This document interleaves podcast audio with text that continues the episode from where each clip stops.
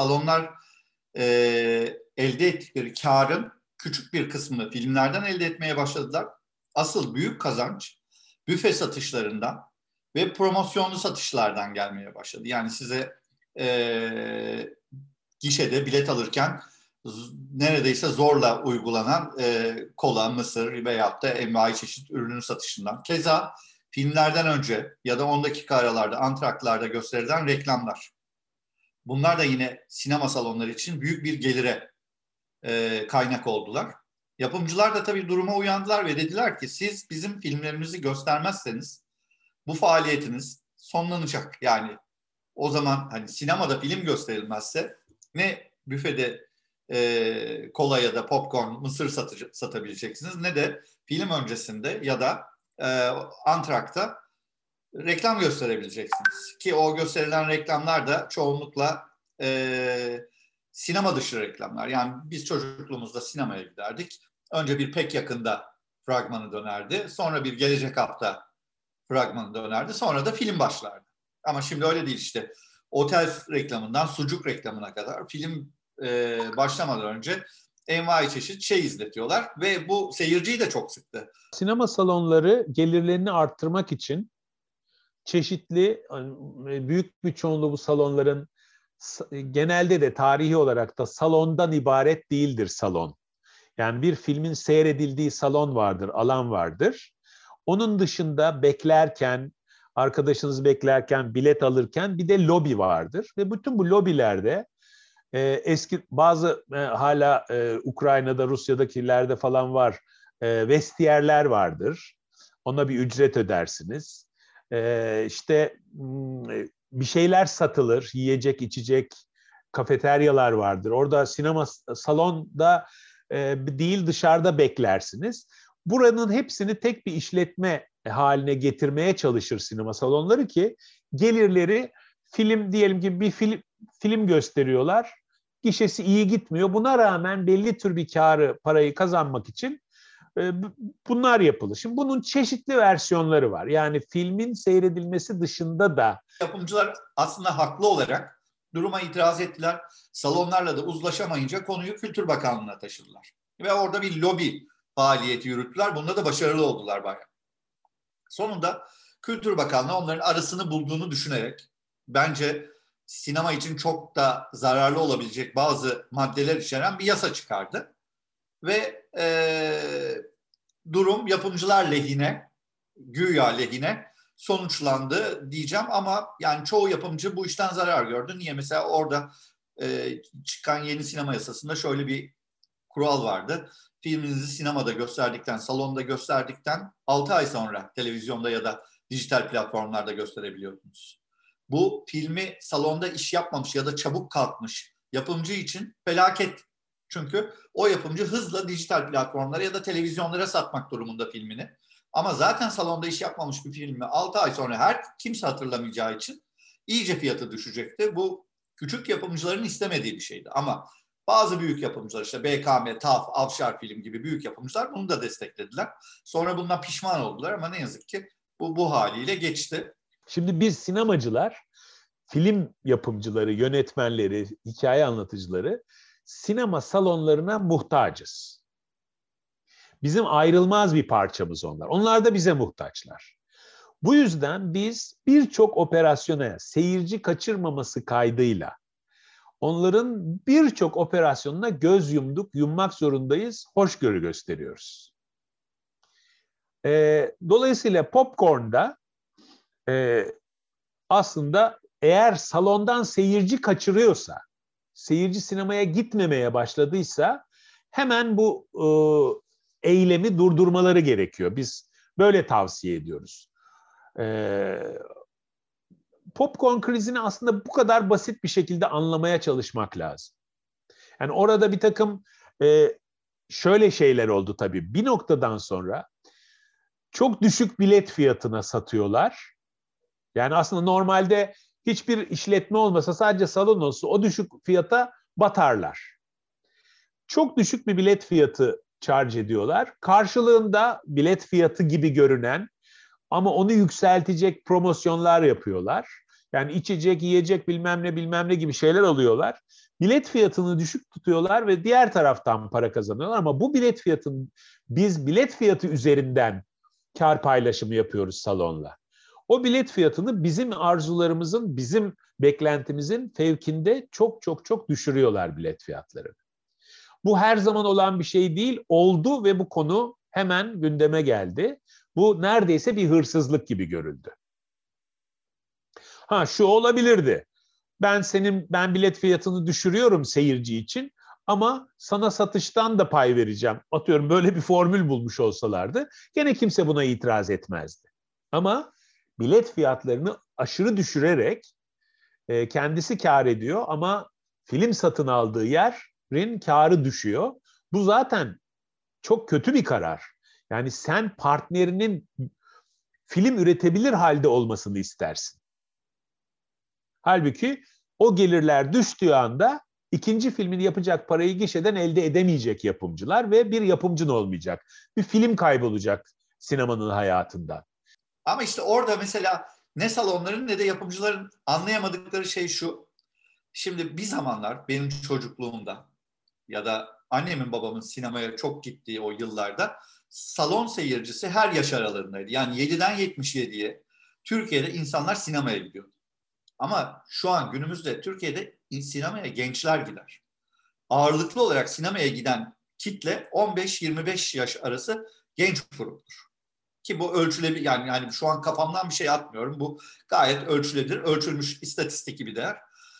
Dolayısıyla bir de evde o filmi izlemek isteyenler var. Yani aslında Yılmaz Erdoğan'ın yaptığını şu an Warner Bros yapıyor mesela. Warner Bros elindeki büyük filmleri pandemi yüzünden biraz da HBO Max adındaki kendine ait dijital platformda gösterirken aynı zamanda Amerika'daki sinema salonlarında da gösterime sokuyor. Yani Wonder Woman'da oldu. İşte e, Kong vs. Godzilla'da yapacaklar aynı şeyi. Monster Hunter'da yaptılar işte Mila Jovovich'in yeni filmi falan. Böyle yani filmler hem dijital platformlarda hem de sinemalarda aynı anda gösterime giriyorlar ama burada bir kayıp da yok çok fazla. Neden? Çünkü salon müşterisiyle ev müşterisi yani ev sineması müşterisi artık birbirinden çok farklı. Evinde film izlemek isteyenler ya da film izleyenler çoğunlukla salonlara gitmiyor. Salonlara gidenleri de hiçbir şey durduramıyor. Aynı zamanda e, sektördeki e, problemlerin başında da şu geliyor. E, yapımcılar ve dağıtımcılar e, belli filmleri sinema salonlarına verirken e, hafta dayatması yapıyorlar. E, yani e, işte belli bir filmi e, 6 veya 8 hafta mutlaka oynayacaksınız diyorlar. Fakat bu küçük e, yani az sayıda salonu olan sinemalar için çok ciddi sıkıntılara yol açıyor. Çünkü e, mesela sinemanızda iki salonunuz var e, bir film şirketinden, bir dağıtımcıdan veya yapımcıdan bir filmi alıyorsunuz. E, ee, 8 hafta oynamanız gerekiyor. Diğer salonunuz için başka bir film alıyorsunuz. O da 6 hafta oynamanızı söylüyor. E, fakat film 3. haftadan sonra, 2. haftadan sonra hiç iş yapmıyor. Dolayısıyla e, ilk iki hafta yoğun geçiyor. Sonraki haftalarda filmi de e, vizyondan, yani, sinemanızdan kaldıramıyorsunuz başka yeni vizyona girecek filmi almak için. E, bu bu durumda da çünkü e, size e, o filmi sağlayan dağıtımcı diyor ki e, o zaman başka bir film almayız. Sözleşmemizi feshederiz. Dolayısıyla özellikle çok az sayıda salonu olan sinemalarda e, hafta dayatması çok ciddi problemlere yol açıyor. E, çok boş geçen seanslar oluyor bu sebeple. Pandemi sonrasında bu dönemi çaresiz geçirmiş birçok sinema salonu kapanacak. Biz 200 filmin ve 70 milyon biletin ancak doldurduğu 2500 perdeye sahiptik aşağı yukarı. Ee, ve bu perde sayısı evet bir süre daha mesela 90 milyon seyirciye bilete e, kadar yükselebilir bu salon sayısıyla. Ama gidişat asla bu salon sayısının yetmeyeceği yani 200 filme yetmeyeceği garanti. 12 idi zannederim pandemiden önce Türkiye'deki butik yani müstakil sinema salonu sayısı 12 idi. Pandemi sırasında da kapandı. Şu an bir elin parmaklarından daha az. Mesela Atlas Müze oldu. Beyoğlu sineması şu an kapandı kapanmak üzere. E, Rex kapandı. Maalesef yani bunları yaşatamıyoruz ama e, butik sinema salonları için de aslında yeniden bir altın çağ başlıyor. Mesela Kadıköy sineması bunun için çok güzel örnek. Çok güçlü e, sinefil programları düzenlediler ve yer bulamadı insanlar bu filmlere gitmek için. Orası gayet böyle yeniden çalışan, iş yapan, insanların böyle e, gitmeye adet edindiği butik bir sinema salonuna dönüşmüştü. E, işletmecisi olan Funda Hanım'ı tebrik ederim bu konuda çok başarılı. Ancak yani örnek de alınması gereken bir başarı bu. Keza Ankara'da da yine İrfan Demirkol'un e, sahip olduğu Büyülü Fener sinemaları da yine aynı derecede başarılı işletmecilik örnekleri. Ben butik sinemaların doğru programlarla ayakta kalabileceğine inanıyorum. Onları ayakta tutacak, yaşatacak bir seyirci profili var. Ama rehavet içinde oldukları için ve yenilenemedikleri için onlar da zamana yenik düşüp kapanmak durumunda kalıyorlar. Ee, yani sizin de söylediğiniz gibi e, belki ikiye ayırmakta fayda olabilir. Çünkü işte hala böyle AVM çatısı altında olan çoğunlukla zincir sinemalardan oluşan e, sinema grupları, toplulukları var. Bir de e, Kadıköy sinemasında olduğu gibi e, bağımsız salonlar var ki e, bir elin parmağını geçmeyecek kadar azaldılar artık maalesef. E, aynı zamanda gösterilen filmler açısından da belki e, kategorileri ayırabiliriz. O da e, ana akım film gösteren işte genelde o zincir sinemalar e, o şekilde çalışıyor. Bir de bizim gibi daha böyle e, sanat filmi, art house film gösteren salonlar var. E, dolayısıyla yani sayılar oldukça azaldı. E, ama destek açısından veya e, sahiplenme açısından baktığınızda e, sinemanın diğer işte müzik, tiyatro gibi e, alanlara göre şöyle bir handikapı var. Demin de bahsettiğimiz gibi e, vergisel açıdan hala e, çok ciddi vergiler e, ödeniyor. Özellikle eğlence vergisi diğer alanlarda kaldırılmış olmasına rağmen sinemadan hala alınan bir vergi. E, bir de destek açısından e, yani spesifik olarak bu dönemden bahsediyorsak işte yakında e, müjdelenen e, bir destek dışında da herhangi bir destek görmüyor. Bizim çalıştığımız filmler yani bağımsız filmler dediğimiz zaten dağıtımcısı bir tane dağıtımcı var. Yani işte o, başka sinema denilen. E onların da e, bu tarz filmlerin de oynatıldığı İstanbul'da emin olun beşi geçmiyor salon sayısı. Oralarda gösteriliyor. İşte Beyoğlu'nda var. E, Nişantaşı'nda bir sinemada gösteriliyor. Bir tane küçücük salonu ayarlamışlar. Yani zaten bütün salonlarda zaten giremiyor bu filmler. Dolayısıyla bir de zor yapılıyor. Hani sadece oyuncuların evet ben bir bağımsız filmde oynuyorum. İşte bir de üstelik bu filmlerin hepsi e, festivallerde yani yarışan filmler. E, diğerleri yarışmıyor yani o e, ticari filmler yarışmıyor. Yarışan filmler bu genç yönetmenlerin e, çünkü sinemada yönetmenin yaşı da çok küçüldü artık. O çok sevindirici bir şey. Kadın yönetmenlerin sayısı çok arttı. Bizim en çok sevindiğimiz e, işlerden biri. E, dolayısıyla e, bu film bak 3-4 tane ya 5 taneden de fazla film yapıldı, bitti. Biteli 2 yıl oldu. Çıkacağı zaman salgınla baş başa kaldık ve o filmler duruyor. Yani e, sadece oyuncuların e, dayanışmasıyla e, işte ben para almadan size onunla olmuyor. Çünkü bu bunların günlük prodüksiyon masrafı var, e, stüdyo masrafı var. Yani sinema gerçekten e, en pahalı sanat dallarından bir tanesi. Yani o kadar insanı çalıştırıyorsunuz. Şimdi artık eskiden biz 13-14 kişiyle film çekerdik. Şimdi e, kameranın arkasında 60-70 kişi var. Yani dolayısıyla o kadar insanlara istihdam sağlanıyor ve şey e, ve sonuçta bir hiç iki, ikinci senedir bir hiçle karşı karşıyayım. Ben iki tane sinema filminde oynadım ve yoklar şu anda. Karlı, ticari açıdan beklentisi yüksek filmleri seçmek bir öncelik bütün salonlar için. Halbuki daha küçük seyredilebilecek, daha küçük bir kitleye, yani 150 bin, 200 bin kişiye, bir sanat eserini 150-200 bin kişinin seyretmesi çok muazzam. Hitap edebilecek e, filmler salonlarda kesinlikle yer bulamıyorlar. Bulamıyorlardı, şimdi hiç bulamayacaklar. Çünkü salon sayısı da düşecek. Yani 200 film üreten bir ülkenin 5 e, bin, minimum 5 bin ile 10 bin arasında salonunun olması lazım, perdesinin olması lazım. Yani mesela ünlü oyuncusu olmayan ama gayet iyi bir film. Şimdi bu filmin yönetmeni de ünlü değil, e, oyuncuları da ünlü değil ama çok popüler olabilecek bir içeriğe sahip. Bunlar da yer bulamıyorlar kendilerine. e, yani ticari demeyeyim ama popüler olabilecek. Yani çok seyirci seyircinin çok beğeneceği çok fazla filmde bu özellikleri yani bütçesel yeterlilikleri olmadığı, ünlü oyuncu ve ünlü yönetmen bulunduramadıkları için e, ama güzel çekilmiş olmalarına rağmen yer bulamayacaklar. E, gişe tarafı zaten hepten içler acısı bir durumda. O tıpkı 70'lerdeki Yeşilçamlıların yaptığı gibi bir film yapma formülü var. Hap yap, para kap. Yani en ucuza mal edip en çok parayı nasıl kazanabilirim endişesi yapımcının hep kafasında. O yüzden asla salonda gösterilmemesi gereken inanılmaz ucube yapımlarla doldu ortalık ve seyirci müthiş bir hızla sıkılıyor. Yani çünkü yani bir e, Hollywood yapımı bir blockbuster'la bizim o perişan gişe komedisine, bitirim komedisine aynı parayı vererek e, salona giriyorsunuz ve seyirci sıkılıyor. Seyirci sıkıldığında da bizim seyirci bir anda keser sinemadan ayağını. O zaman işte e, salonlar tarafında büyük bir kıyım yaşanacaktır. Zaten pandemi yüzünden biz salonların yarısını kaybedeceğiz. Daha açık zannediyoruz ama şu an kapalı olanların yarısı açılmayacak. Ama kalanların da çoğu bu film yapma şeyi yüzünden, anlayışları yüzünden tükenecekler. Sistem dediğimiz şey öyle sadece teorik bir şey değil.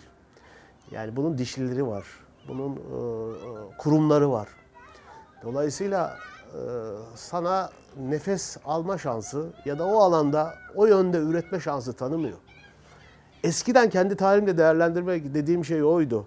Kendin kalabilerek bir şey üretebiliyordun ve sayısı az da olsa e, karşılığını toplumda bulabiliyordun. Kendin kalabilerek. Şimdi sistem şunu söylüyor yani bu şansın yok. Ya bana benzeyeceksin ya yok olacaksın. Çok net. Dolayısıyla hep e, garanti olan yani herkes herkes blue jean giyiyor onun için blue jean üretiyor. Çoluk, çocuk, yaşlı, genç herkes blue jean mi giyiyor? Tamam. Onu üretiyor. Garanti çünkü. Riske girenler arasında yeni janr yaratanlar, e, başarılı olanlar var ama genellikle risk e, büyük para kaybı demek. Bunun önüne geçecek, mesela Amerika'da 40 bin sinema salonu var, perde var. Çin'de 70 bin. Bizde 2500.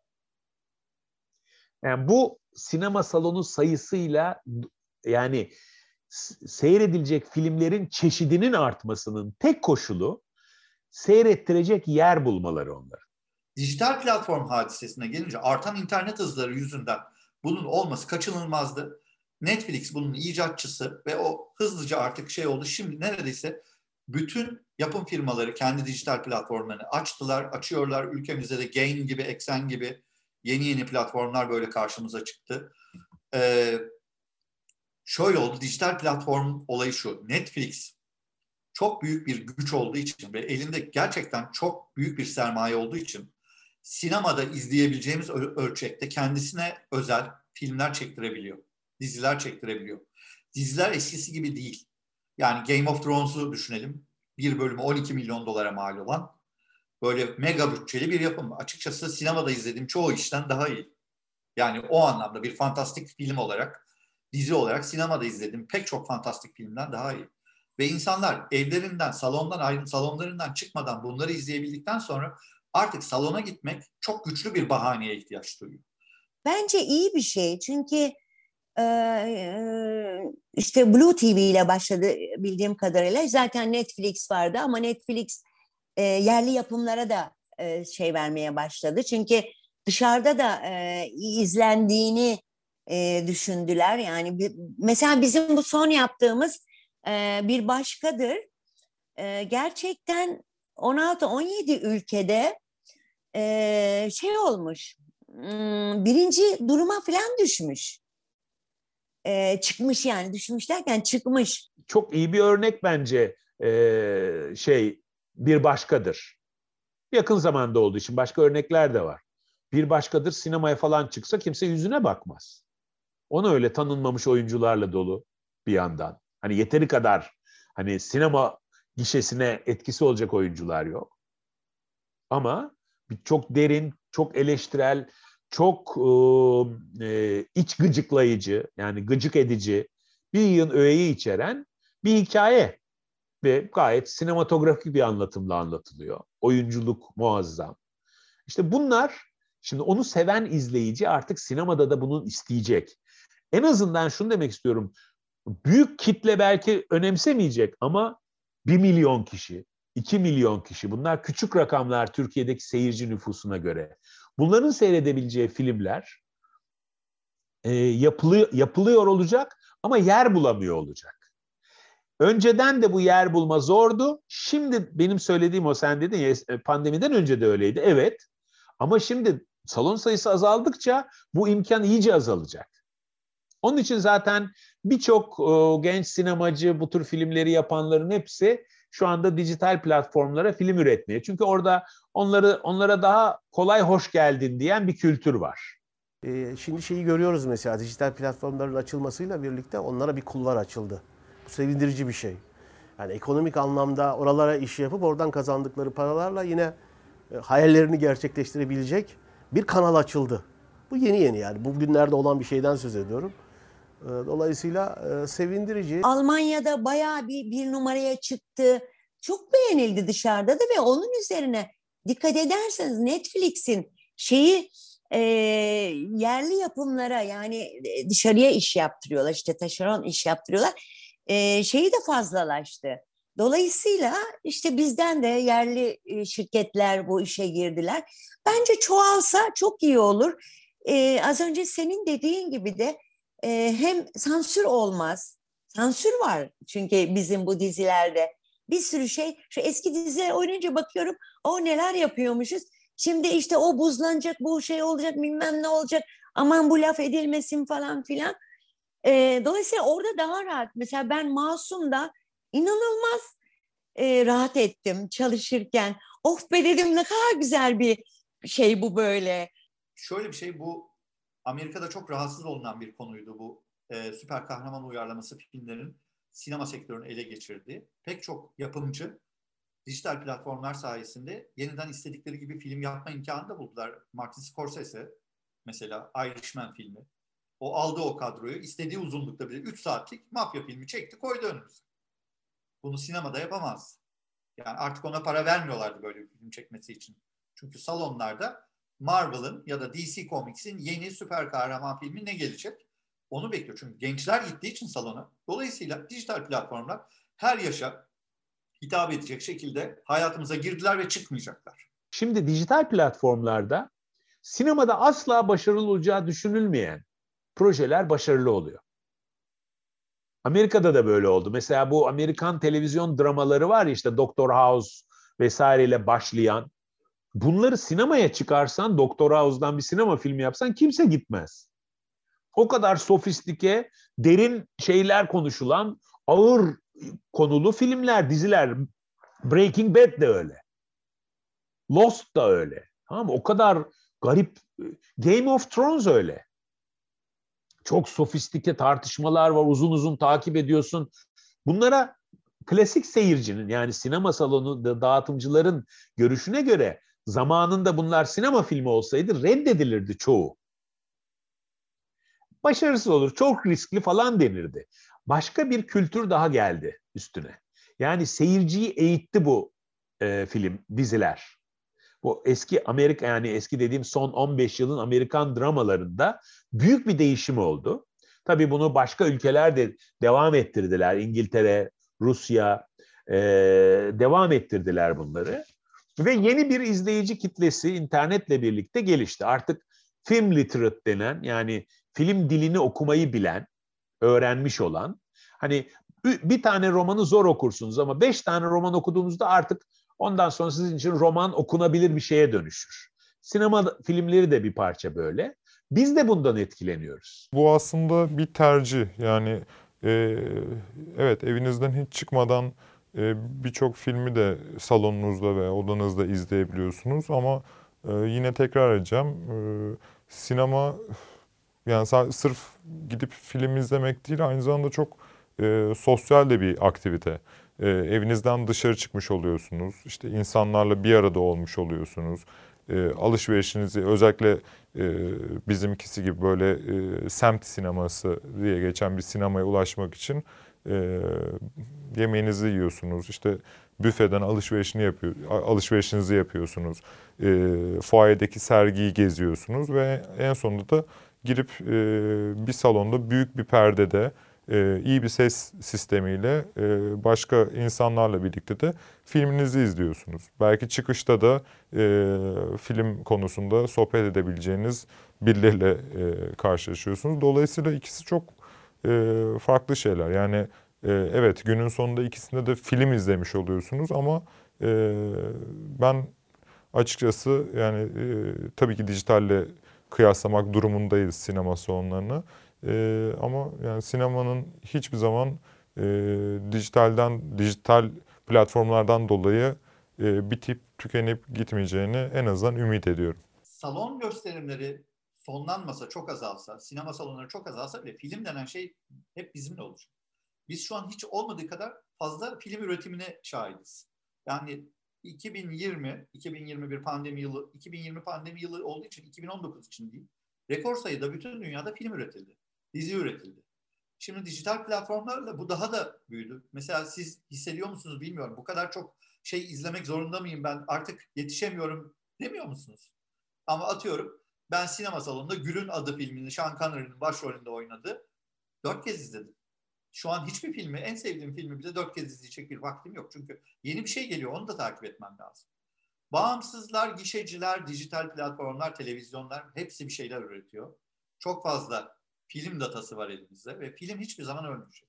Bu ritüel çok arkaik, çok kadim bir ritüel. İnsan toplulukları bir araya gelirler ve birlikte eğlenir, güler, katarsis yaşarlar. Bu eski e, Yunan, antik Yunan'dan beri bildiğimiz, şüphesiz başka versiyonları da var. İnsanlar toplu olarak hikaye dinlemeye ihtiyaç duyarlar. Bu bir kültürdür, ritüeldir ve dünyanın her yerinde. Yani demek ki çok insani bir özellik bu. Onun için e, istediği kadar dijital teknoloji bize kulaklıkla dinlediğimiz müzik getirsin hala konsere gideriz. Bütün televizyonlar maçları veriyor ama hala futbol maçı seyretmenin bir özel tarafı var. Ee, aynı şekilde sinema, tiyatro bunların hiçbiri geçtiğimiz yüzyıllarda ölmedi. Üstelik de ulaşımın iletişimin kolaylaşmasıyla bunların da seyircileri çok arttı. Türkiye'de bunun bir örneğidir zaten. Ben bu prensip olarak ben bu ritüelden insanlığın vazgeçmeyeceğini düşünüyorum. Hani karantina var şimdi ya nasıl sosyalleşeceksin? Tamam dayanırsın 6 ay, 1 sene, 10 sene dayanırsın fark etmez.